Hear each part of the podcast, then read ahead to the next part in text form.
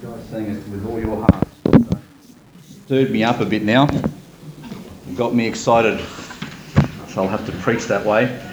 So if you turn your Bibles with me to Matthew chapter 24, we'll look at three verses as we continue with the Olivet Discourse this morning. And I'm hoping to bring a bit of a New Year's message into it as well. Matthew chapter 24, verse 37 to 39. Let's read. But as the days of Noah were, so shall also the coming of the Son of Man be. For as in the days that were before the flood, they were eating and drinking, marrying and giving in marriage, until the day that Noah entered into the ark and knew not until the flood came and took them all away. So shall also the coming of the Son of Man be. Let's, uh, let's pray. Father in heaven, we once again thank you that we are kept in your love moment by moment. That each and every moment we are connected to you. And by your grace, we live and move and have our being. So, Father, this morning we pray that you would be near to each one of us that our hearts will be open to your word, that the Spirit will be indeed working upon our hearts and our minds, that we might understand the truth and that we might take it into ourselves. Lord, I pray that you bless me now, that I might bless my brethren here with the words that you've given me. Father, we thank you so much for the word that you've preserved for us, that we can trust each and every syllable in it. And Father, we just pray that it would do its work this morning for your glory. We pray in Jesus' name. Amen. Have you ever heard of the term the good old days? The good old days. You must have heard it before. Hands up who's used that term before. Uh, the good old days. Uh, okay. Notice all the oldies put their hands up. The good old days. Now, what does that mean, the good old days? Is it the good old days when no one wore seatbelts in their cars? Amen. Maybe the good old the good old days when uh, when um, I don't know. Is it there was a, a, few things we used to do in the old days that if I think about it now, you sort of cringe, don't you? Um, sorry. Well, they, no, no bicycle helmets, and there were there were things we used to, to get up to when I was younger, and they were a lot of fun. But when you look back at it now, like there is no way in the world that you'd be you'd be doing those particular things. But then again, we've lost a whole lot of things as well. I mean, I used to used to I remember having the um, uh, the, the safety or the, the, the, apparent safety of being able to play cricket with my with my friends in the nets till all hours of the night. You know what I mean? Without worrying about what was going on when we were growing up. They were different days back then. Were they better? Were they good? Compared to today. We have a lot of benefits today than you know than, than what we had before, but there are some things that we've lost as well. But it, everything there's a bit of swings and roundabouts there. But why does every generation say the good old? Why does every generation lament the days they're living in now and remember the days they used to live in before, as if they were somehow much better? Is it we're lamenting ourselves as to the degrading of our society? Maybe we see that that society, in a sense, has lost its innocence. You know what I mean? But what about the previous generation? Were they more innocent again? And before them, were they more innocent again? Like, is it, is it, is it continuing to, to go in a particular direction? What times do we live in today? How do our, how do our days compare to other days? And when you look at, some people compare the, the, the days they live in um, to previous years by comparing how much money they can how much money or how many things their money can buy today. Do you remember when you can buy for 20 cents enough fish and chips to, to feed a whole family? Well, those days are gone, aren't they? But then again, people are earning more money today. So it's there is a little bit of a, a, a payoff there, I suppose. What does it mean, the good old days, and what and how do you compare your days with other days? It's a difficult question to answer because you see each of us only has a very limited lifespan. So it's difficult for us to compare our days, say, to days that were 100 years ago, or 200 years ago, or 1,000 years ago. I mean, what was it like living in the Romans' days? What was it like living in Jesus' day?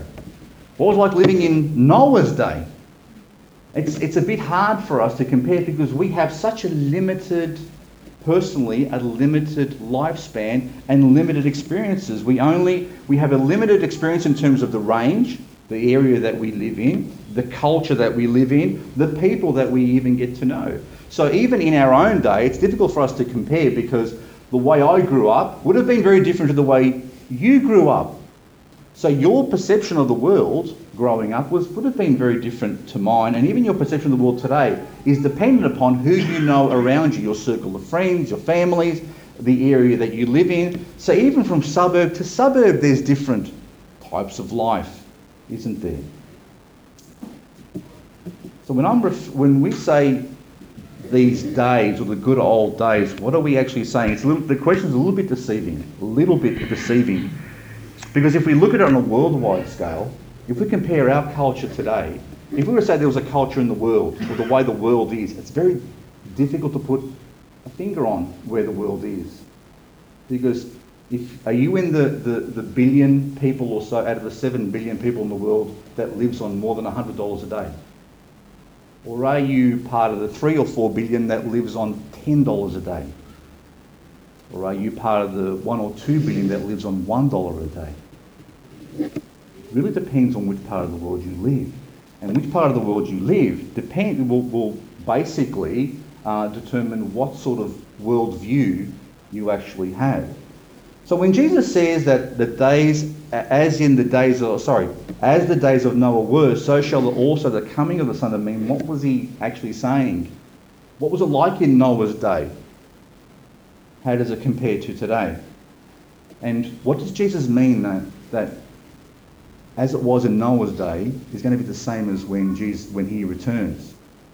And they're going to um, miss out on the warning signs Jesus likens the days of his coming to the days of Noah, but in what way? So today I want to have a bit of a look at that.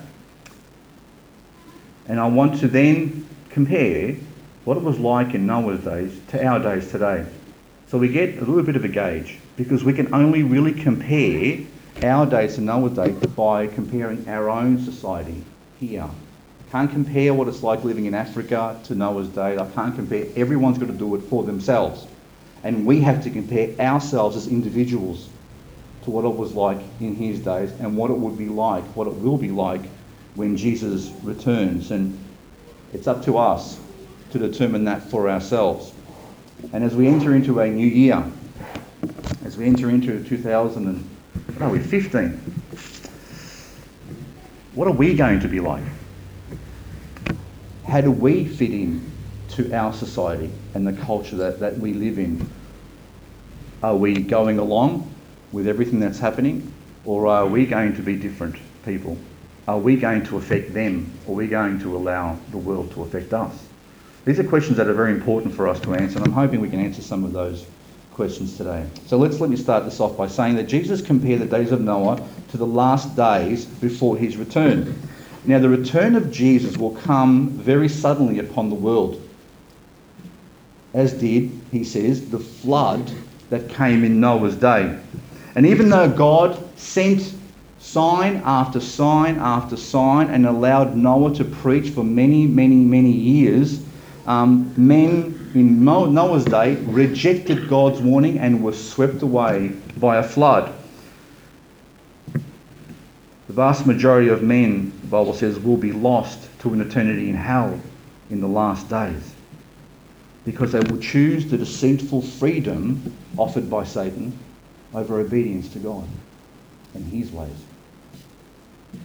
There is something that we can learn from the days of Noah that will help us in our own time as well. As we see the gradual decay of the church in our society, we see what we're seeing today around us is difficult to gauge, but if you look at the church today and compare it to what it was like 50 years ago, and 100 years ago, there is a pattern that's forming. We see the gradual decay of the Church of God. We see a loss of power. We see uh, the abandonment of the Word of God to modern day philosophies and different types of things like that. The world is being prepared for a one world order, and the time the Bible says will be Jacob's trouble And after that time, the Bible says that Jesus will return and he will take the world by surprise. The world will not see it coming, and it will be too late when he's returned.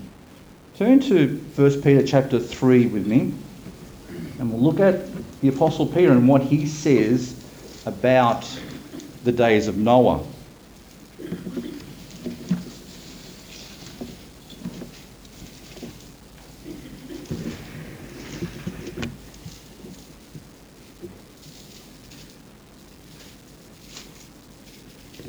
1 Peter chapter 3 verse 20 says, which sometime were disobedient, when once the long suffering of God waited in the days of Noah, while the ark was a preparing, wherein few, that is, eight souls were saved by water.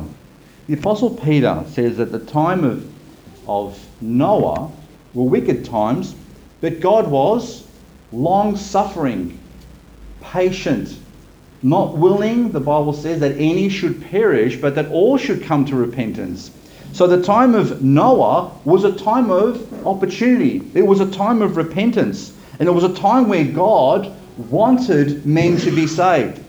And he gave them every opportunity to do it. And even though God had destined the world to be destroyed, he allowed them a window of opportunity to accept the salvation that he was offering them. Noah preached the word. Noah was building an ark.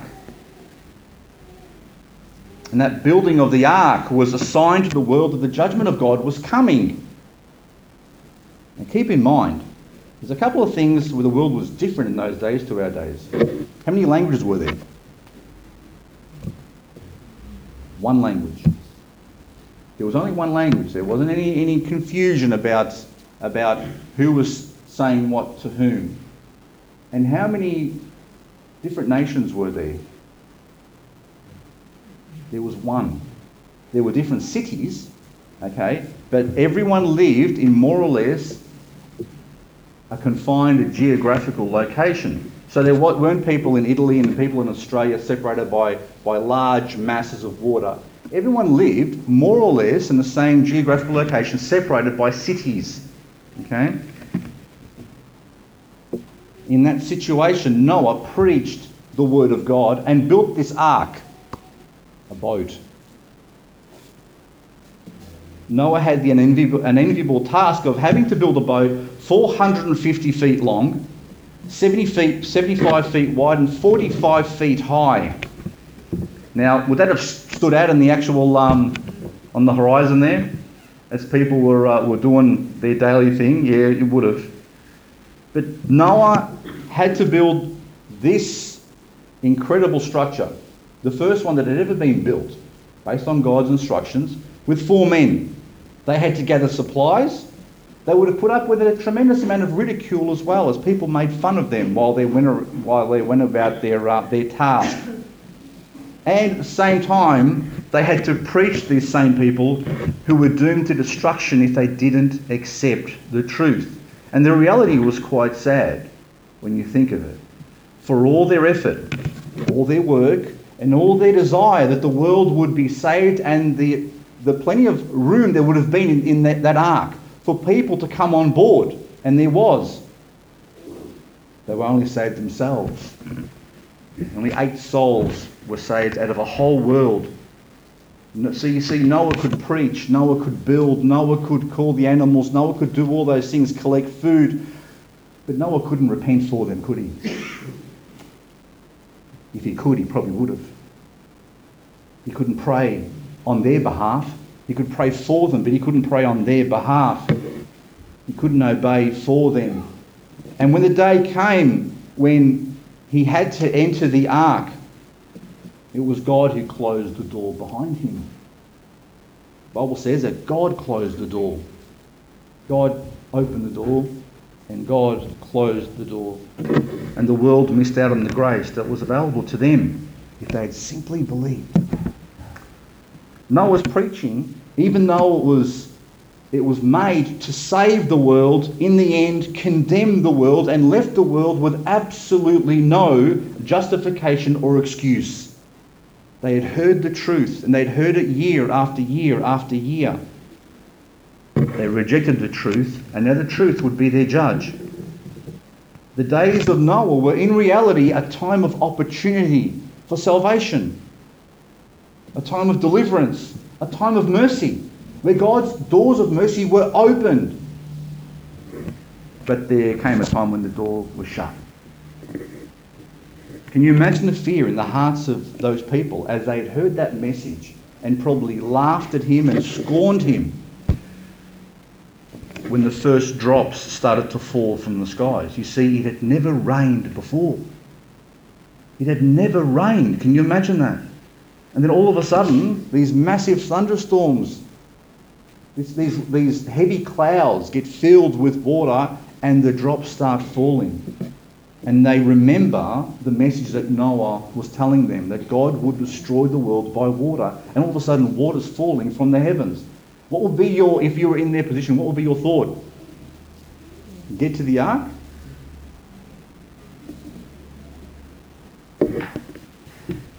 As they looked around them, not only did water start to fall, the Bible says that gushes of water came up from the ground. It would have been an absolutely scary, scary situation. But I can imagine that many of them would have remembered the message that was preached and thought to themselves, let's get to the ark. But by the time they got to the ark, what happened? The door was closed.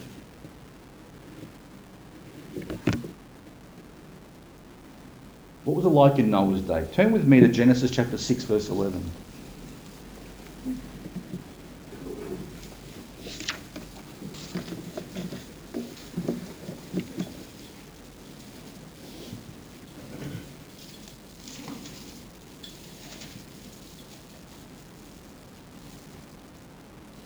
Genesis chapter 6, verse 11 says, The earth also was corrupt before God, and the earth was filled with violence. I want to look at that, that as our first point. The earth was filled with violence. Society in Noah's day was characterized by violence. You know, when you see the TV and you see people violent toward one another, and your, your stomach churns and you, and you cringe when you see people going through pain and suffering because other people are violent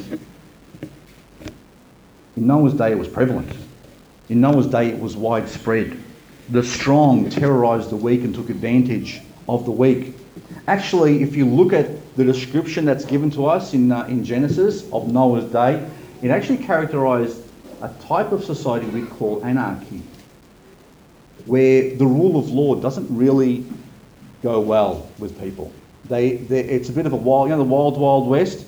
It's that sort of society where there is no proper rule of law and, and people don't respect the law, where the strong are the ones who actually rule. If you compare our society to that society there, you couldn't say that our society in general was filled with violence. Although we see violence in a city of, how many in Melbourne? Four million. Although, that, although violence is around and we see it, you wouldn't say it's filled with violence. There will be a few places in the world that probably would be characterised by this type of violence.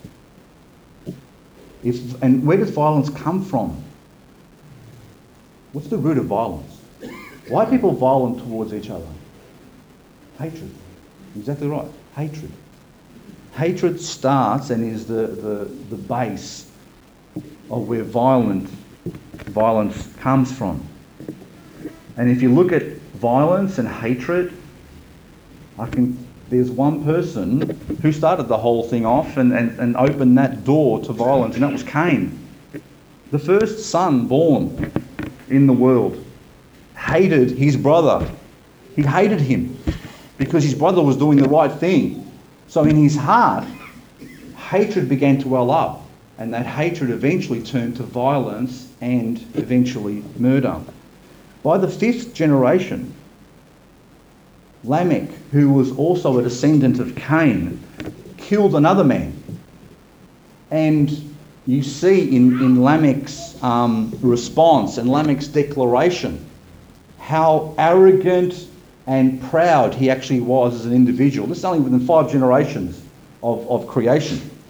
I'll read this to you. And Lamech said unto his wives, which we'll talk about a bit later, Adah and Zillah, Hear my voice, ye wives of Lamech. Hearken unto my speech, for I have slain a man to my wounding, and a young man to my hurt. If Cain shall be avenged sevenfold, truly Lamech seventy and sevenfold. You like that? He killed a man who hurt him. And he said, if, if anyone tries to kill me, I'm going to be avenged 70 times. If Cain was going to be avenged seven. How's that for arrogance? Look at verse 12. Genesis chapter 6, verse 12. And God looked upon the earth, and behold, it was corrupt. For all flesh had corrupted his way upon the earth. The second thing that it was, was corrupt. So it was violent and it was corrupt. The term corrupt refers to something that's become rotten, that was once okay, but then has become rotten to its core, spoiled and degraded. In this sense, we should understand that the world in Noah's day had become spoiled and rotten to the core. Things that God had created for good were corrupted and were used for evil. Man had already thrown away the dignity of being created in the image of God.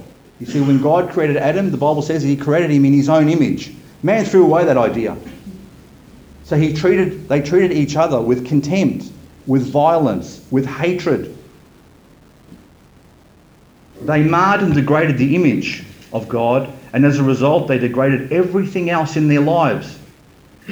Because they had rejected God, the Bible says that God gave them over to their own imaginations and lusts.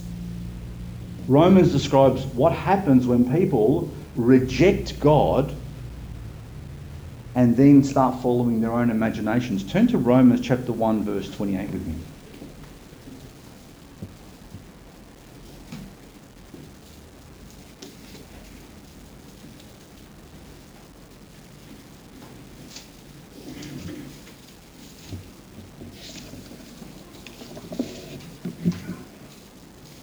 Romans chapter 1, verse 28 says, And even as they did not like to retain God in their knowledge, God gave them over to a reprobate mind to do those things which are not convenient, being filled with all unrighteousness, fornication, wickedness, covetousness, maliciousness, full of envy, murder, debate, deceit, malignity, whisperers, backbiters, haters of God, despiteful, proud, boasters, inventors of evil things, disobedient to parents without understanding, covenant breakers, without nat- natural affection, implacable, unmerciful.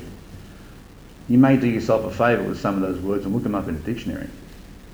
It's good to understand what they all mean.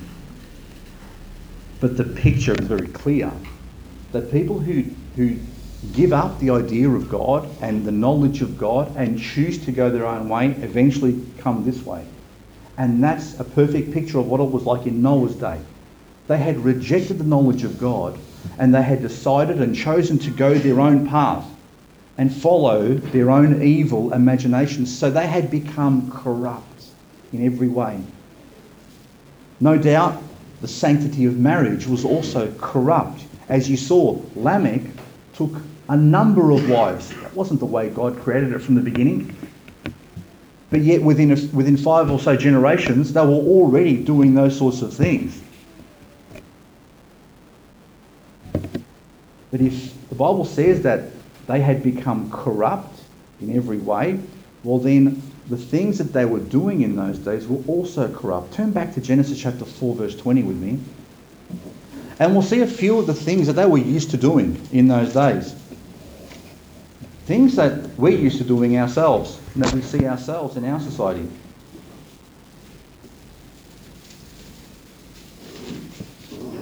Genesis 4.20 says, And Adah bare Jabal. And he was the father of such as dwell in tents and have, and have such and, and of such as have cattle. And his brother's name was Jubal. He was the father of all such as handle the harp and organ. And Zillah, she also bare Tubal-Cain, an instructor of every artificer in brass and iron. And the sister of Tubal-Cain was Naamah. Now look at the things that they were doing. Okay, so they had people that dwell in tents and that looked after cattle. Okay, and they dwell in tents so they could they could move around and the cattle could actually feed in different areas. Then you actually had people who were entertainers who could handle the harp and the organ, and you had people who handled steel and brass. Okay, let me ask you a question. What were they handling cattle for? What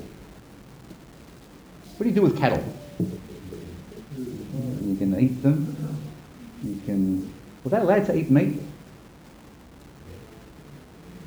They weren't supposed to eat meat. In fact, God's instructions to man was they were, they were meant to eat what? Fruits and the herbs of the field. And these guys are, are growing cattle.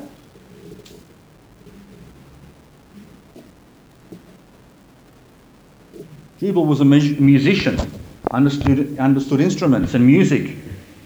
The Bible says that they, that they corrupted their way. So, what does music become when you become corrupted? It becomes corrupted too. So, instead of being uh, a way to, to uplift men uh, uh, in a wholesome way and to rejoice in what God had done for you, music had become corrupted. And you know what I'm talking about because we know corrupted music today. Tubal-Cain was an instructor in brass and iron. Now, when you're bent for violence and you're corrupt to your core, what do you do with metal work? You make weapons. So they spent their time making weapons, enjoying themselves in ways they shouldn't have been enjoying themselves, eating foods they weren't meant to be eating. In every way, they rejected God and turned the opposite way. They were corrupt. The worship of God had become corrupt. Man's relationship with God was completely broken. And with each successive generation, it got worse. Which brings us to the final point Genesis chapter 6, verse 5.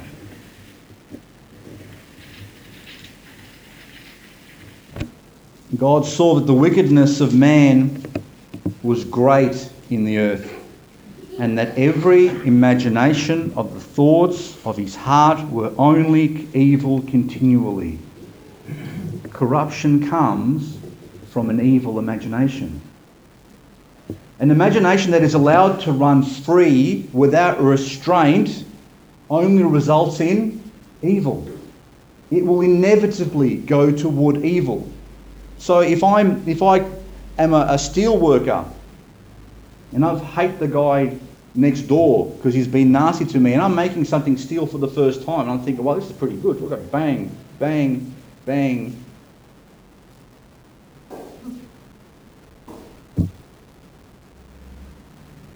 You see, the imagination of men leads to evil. What, what happened? The world had become, become completely ungodly. They had abandoned the knowledge of God, and God was giving them over and gave them over to the imaginations of their own hearts. And with each new imagination that came up, it got worse and worse and worse.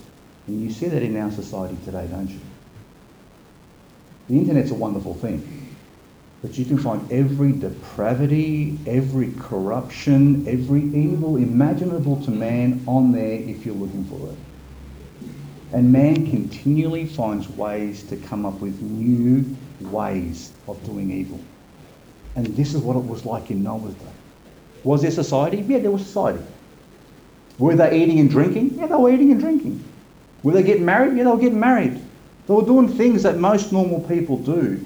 But the problem was they were corrupt, they were evil to the core, they had rejected God, and as a result, their imaginations were running wild and free. Turn to 2 Peter chapter 2, verse 4 with me. Because the, the reason that all this thing happened is they had become ungodly. They had rejected God and God had left them to their own devices. And it wasn't just men.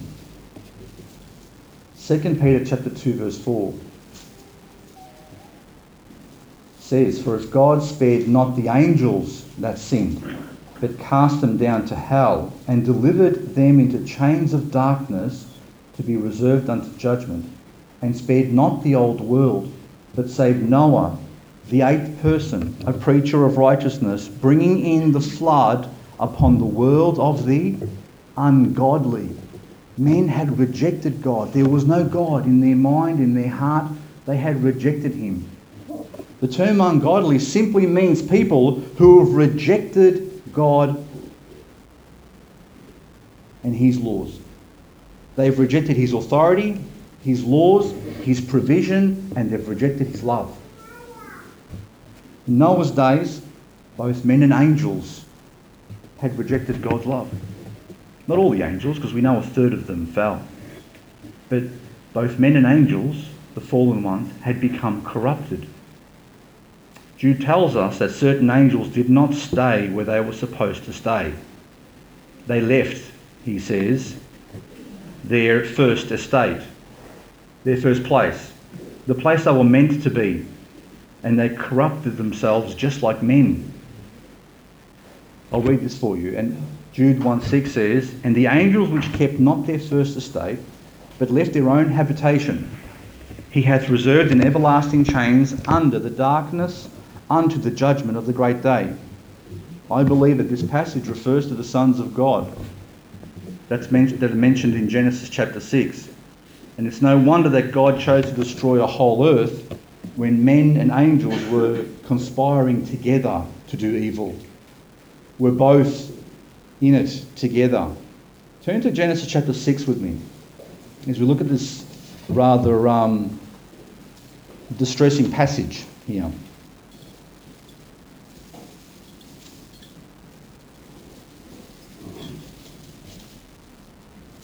And it came to pass, Genesis chapter 6, verse 1. And it came to pass when men began to multiply on the face of the earth, and the daughters were born unto them, that the sons of God saw the daughters of men that they were fair. And they took them wives of all which they chose. And the Lord said, My spirit shall not always strive with man, for that he also is flesh. Yet his days shall be an hundred and twenty years. And there were giants in the earth in those days.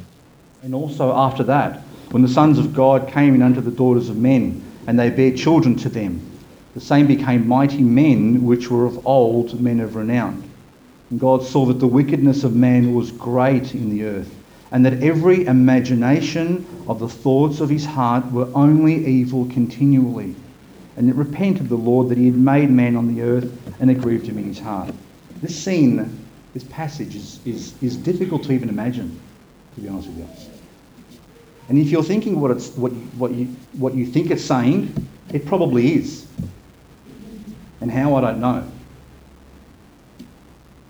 The fact that it says that there were giants in those days is a scary, is a scary thought. Because a world filled with violence and you have giant men who somehow have been created or came, came into existence through angelic means is a scary thought.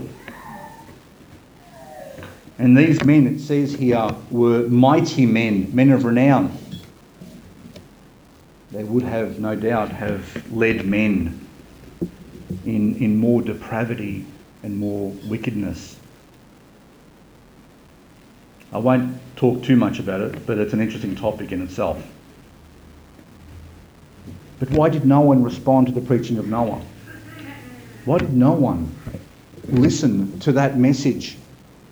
Why did they reject the only way of salvation?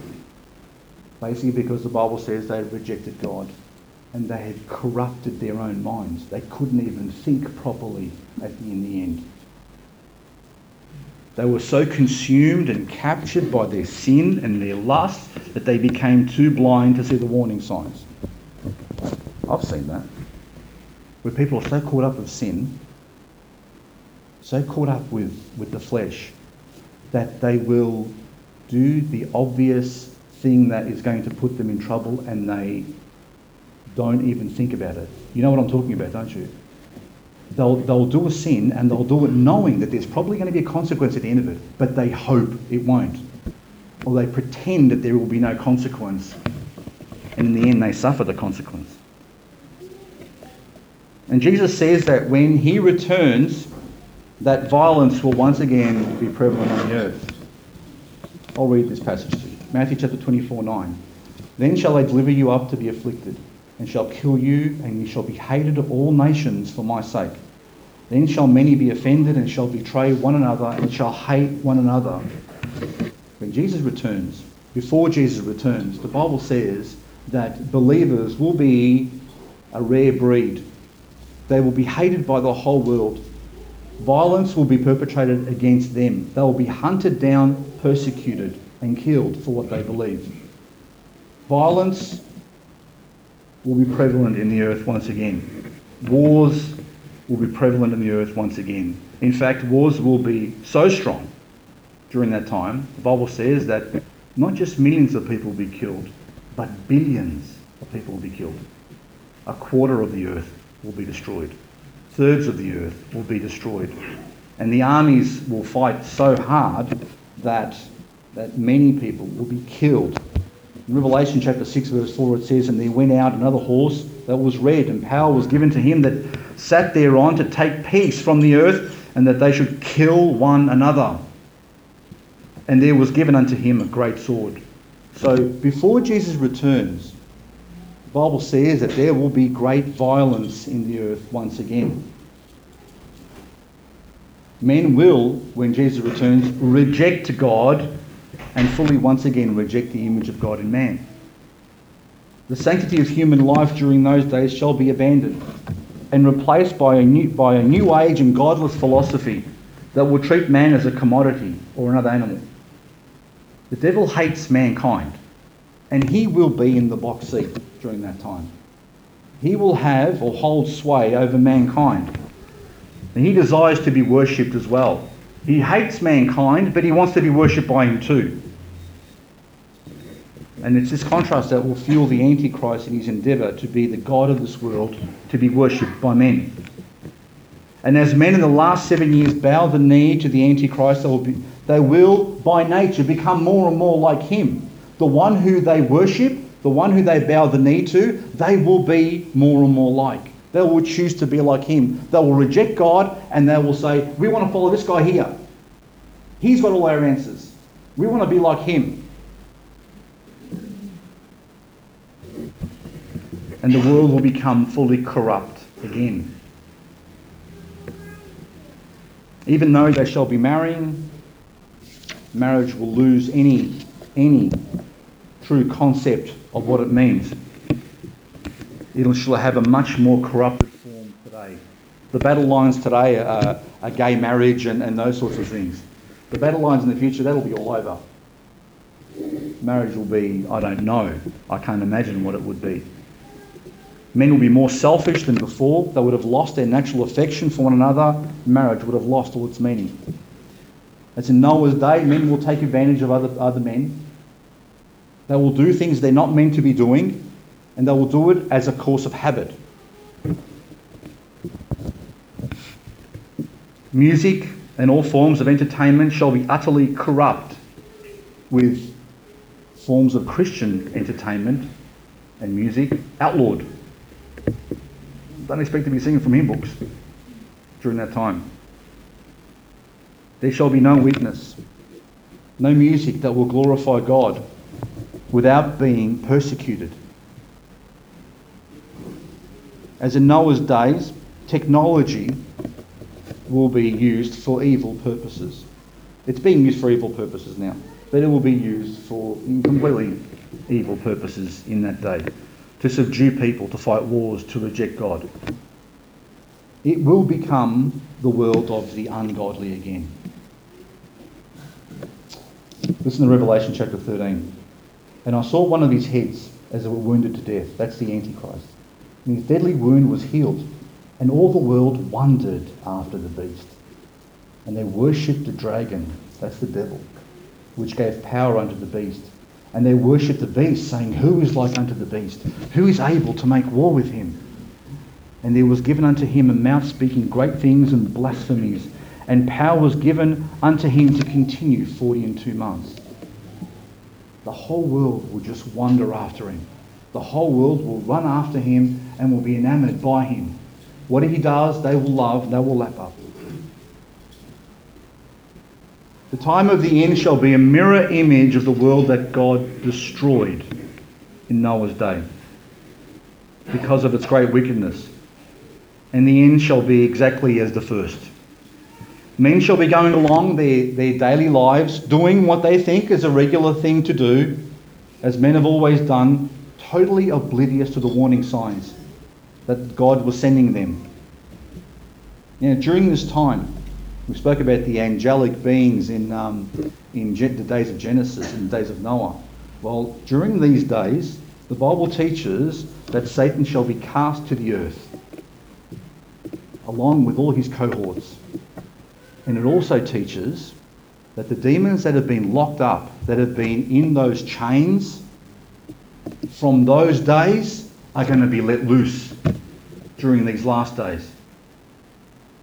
Can you imagine the world? Can you imagine those demons that are let loose, that have been in chains, in darkness for thousands of years, knowing they only have a little while to go? What type of world will it be? It will be absolute mayhem. Men will be so, so consumed with their lusts and sin, they will not take notice of the warning signs that God will send to the earth and the preaching of the gospel that will take place. Okay, but what about our day? Where do we sit between Noah's day and the final days? Well, guess what? We sit somewhere in the middle. We are in the middle. When you see the violence that's occurring around the world today, when you see a, Sydney siege take place and a, a man takes hostages, when you see all the stuff that well, David brought up last week, when you see people being killed and crucified in the Middle East by ISIS, when you see people being cleansed and, and killed and, and horrific things being done, you realise man hasn't changed, has he?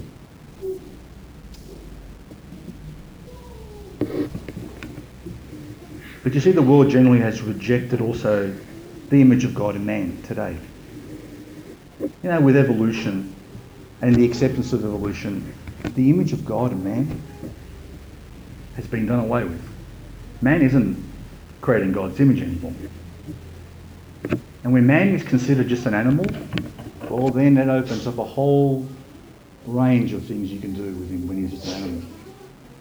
It hasn't come to its full conclusion because I tell you something that Christians make a bigger difference in this world than you can even imagine.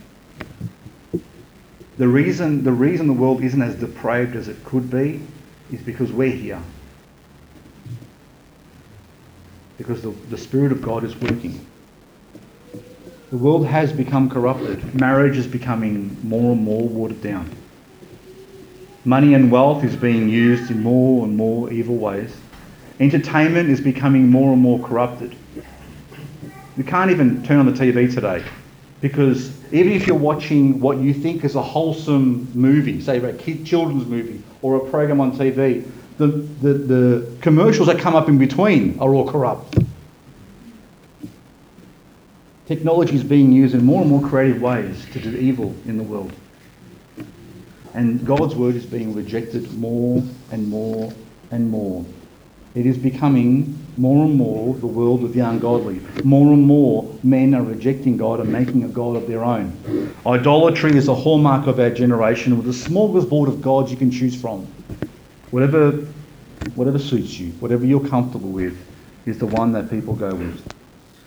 But 2 Timothy tells us evil men and seducers shall wax worse and worse, deceiving and being deceived. These are trying days. Turn to 2 Peter chapter 3 with me.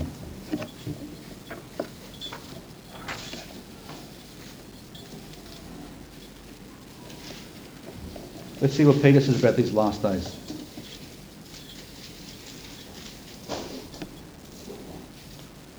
Second Peter chapter 3 verse 3. knowing this first, that there shall come in the last days scoffers, walking after their own lusts, and saying, Where is the promise of his coming? For since the fathers fell asleep, all things continue as they were from the beginning of the creation. For this they willingly are ignorant of, that by the word of God the heavens were of old, and the earth standing out of the water and in the water, whereby the world that was then, being overflowed with water, perished. That's Noah's flood. But the heavens and the earth, which are now, by the same word, are kept in store, reserved unto fire against the day of judgment and perdition of ungodly men. There will come a day when the ungodliness of man will hit a particular trigger point for God, and God's program for final destruction for the world will come by fire. It will start to roll out.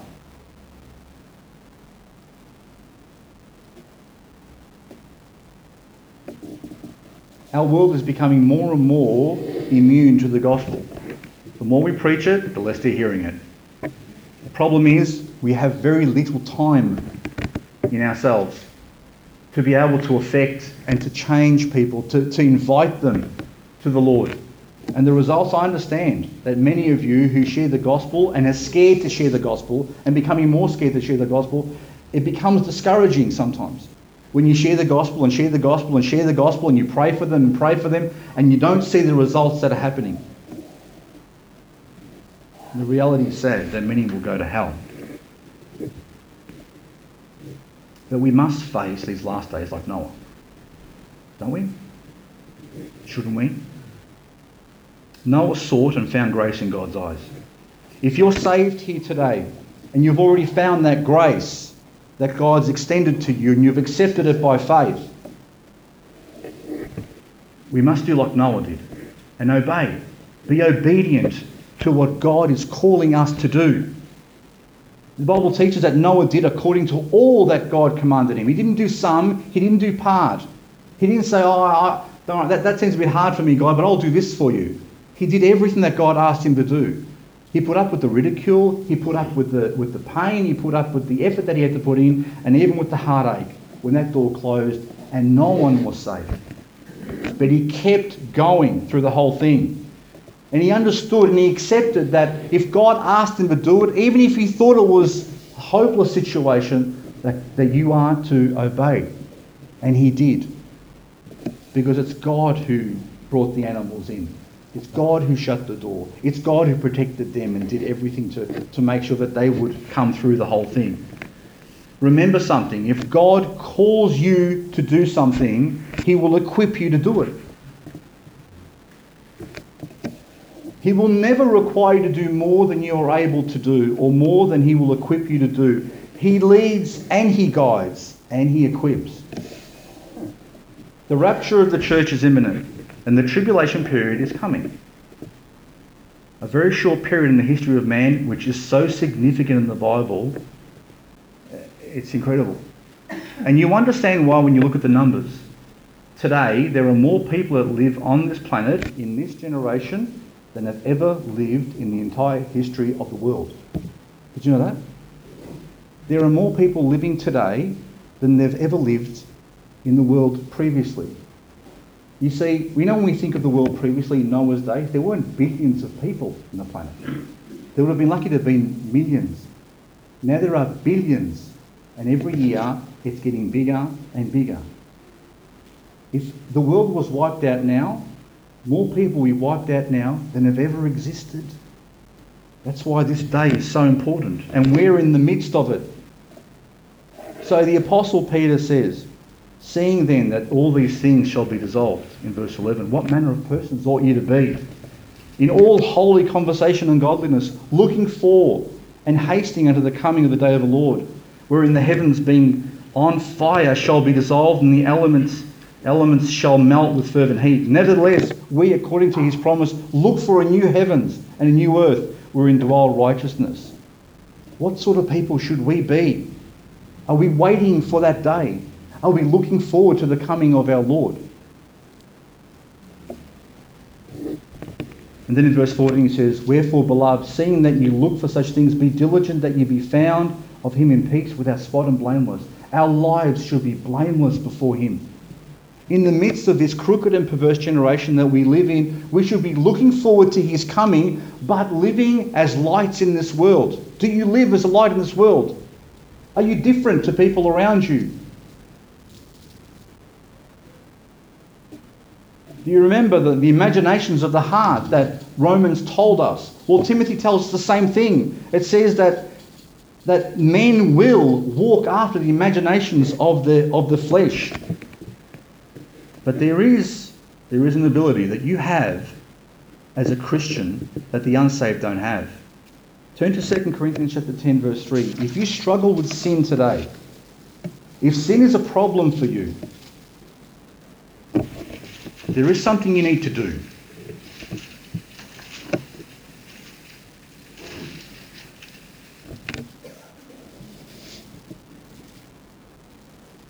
Second Corinthians chapter, chapter 10, verse 3.